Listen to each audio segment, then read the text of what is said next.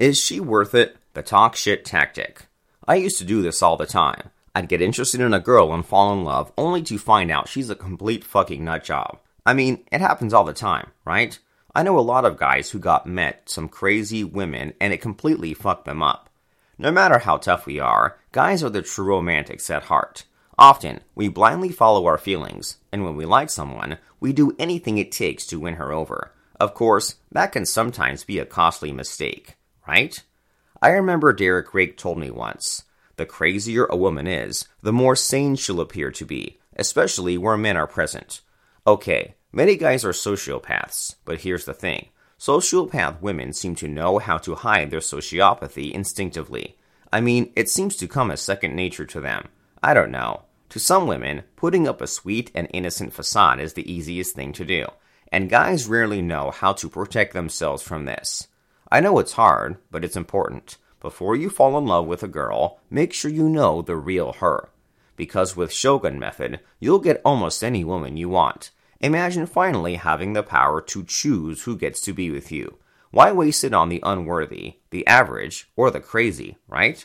So, to know if a woman is worth it, and to know if she deserves your time and attention, do this. If you're a Shogun, go to shogunmethod.net and go to the bonuses section of Shogun Method.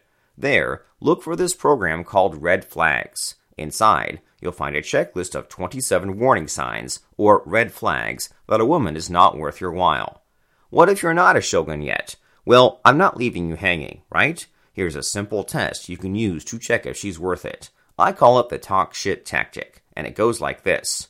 Gently prod her to say something negative about an ex boyfriend. If she talks shit about him, then get the fuck away from her. Easy, right? Here's the thing though some women can see right through you if you're too direct. So there's a little trick to sidestep that. Preface the question by asking her what's positive about her ex. For example, ask her, What do you like most about your ex?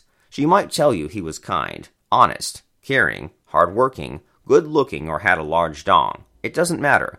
Follow it up immediately with this. And what don't you like about him?